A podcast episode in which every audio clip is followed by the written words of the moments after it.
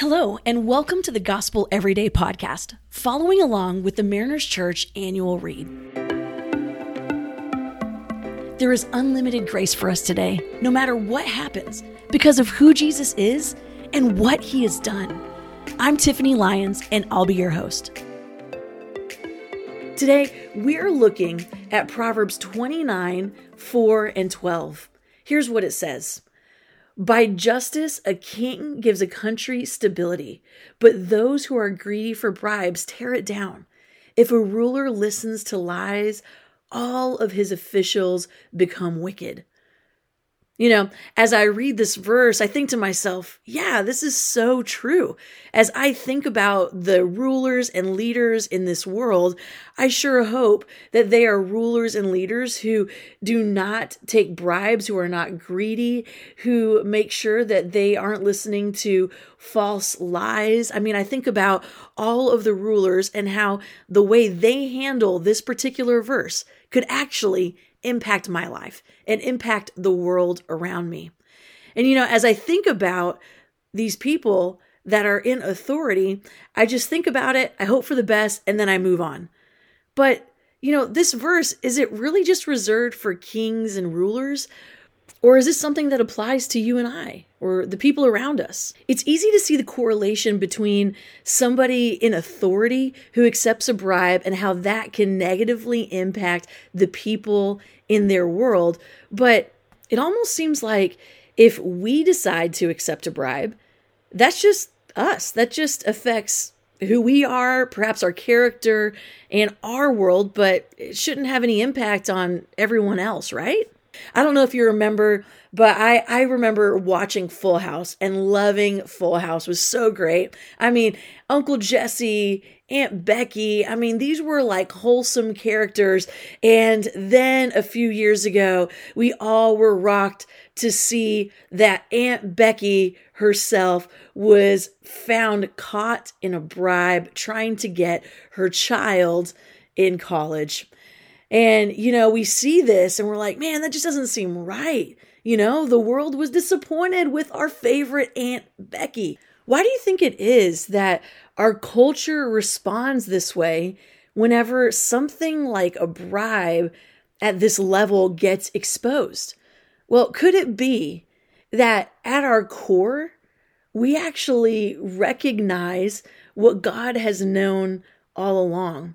Maybe we didn't figure it out until we see something like this exposed. But the truth is, God warns us. He tells us that living a life where bri- where greed and bribes rule is actually a life that's going to not just destruct your personal life, but the lives of the people around you, the culture, and the place around you. You know, the Bible it, it absolutely condemns this practice of bribery. And this is so interesting. And I think this is why it rocks us to our core when we see something like this happen. And this is what the Kellers say. The reason that the Bible condemns this practice is because it's not just for the sake of honesty, catch this, but for the sake of justice. You see, the poor cannot afford to bribe, and so bribery is a way of privileging the rich unfairly and makes advancement out of poverty impossible. Wow. When we start to recognize the level of injustice that can happen when you and I decide to step into a bribe, when you and I decide to take an easy way out, when you and I decide to not embrace a culture of truth, but instead embrace something that's going to get us ahead, we think that these actions only affect us. It only affects how perhaps how we view ourselves. And maybe we're like, you know what? I'm willing to sacrifice honesty. I'm willing to sacrifice my integrity for this.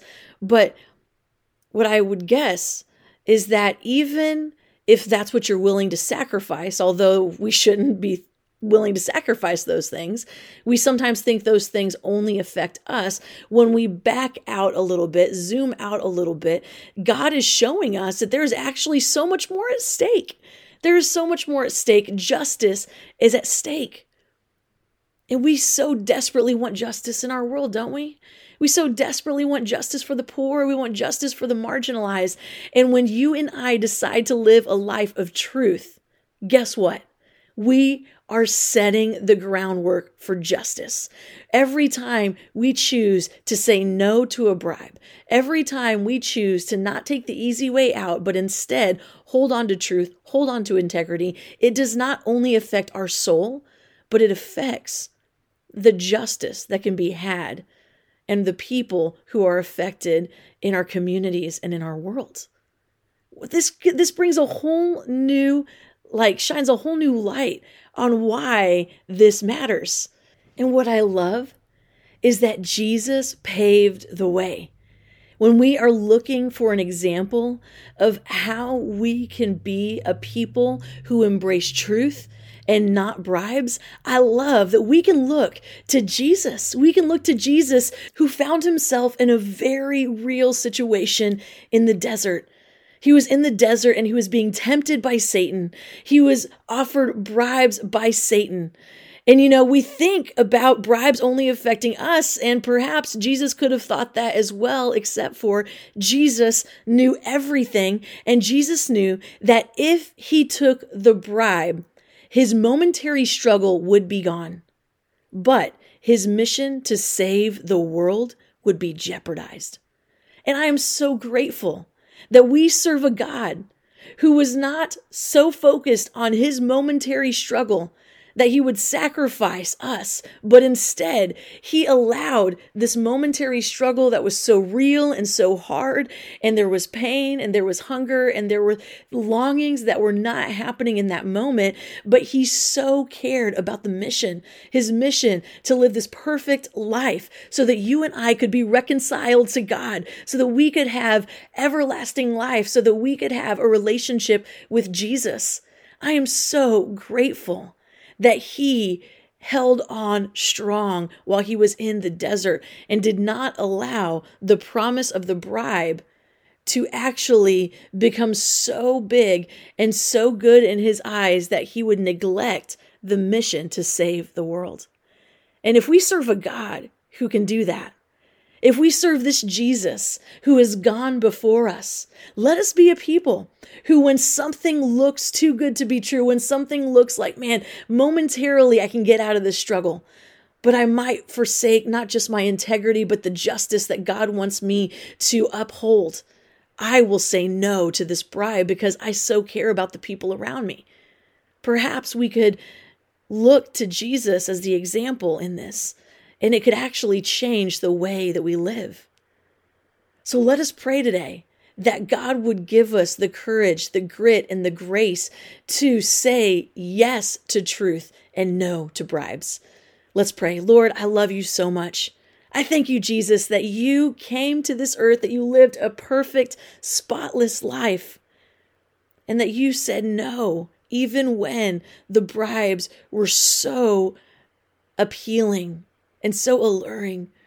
You decided to forsake your momentary gift of what that pri- that bribe would be and instead you decided to embrace the mission that you were on and because you did that we can have everlasting life. We can live a life full of peace and full of joy. And we can live a life that we now know we have salvation because of what you have done. We're so grateful for you. Let us be a people who follow in your footsteps. We love you. In Jesus' name, amen.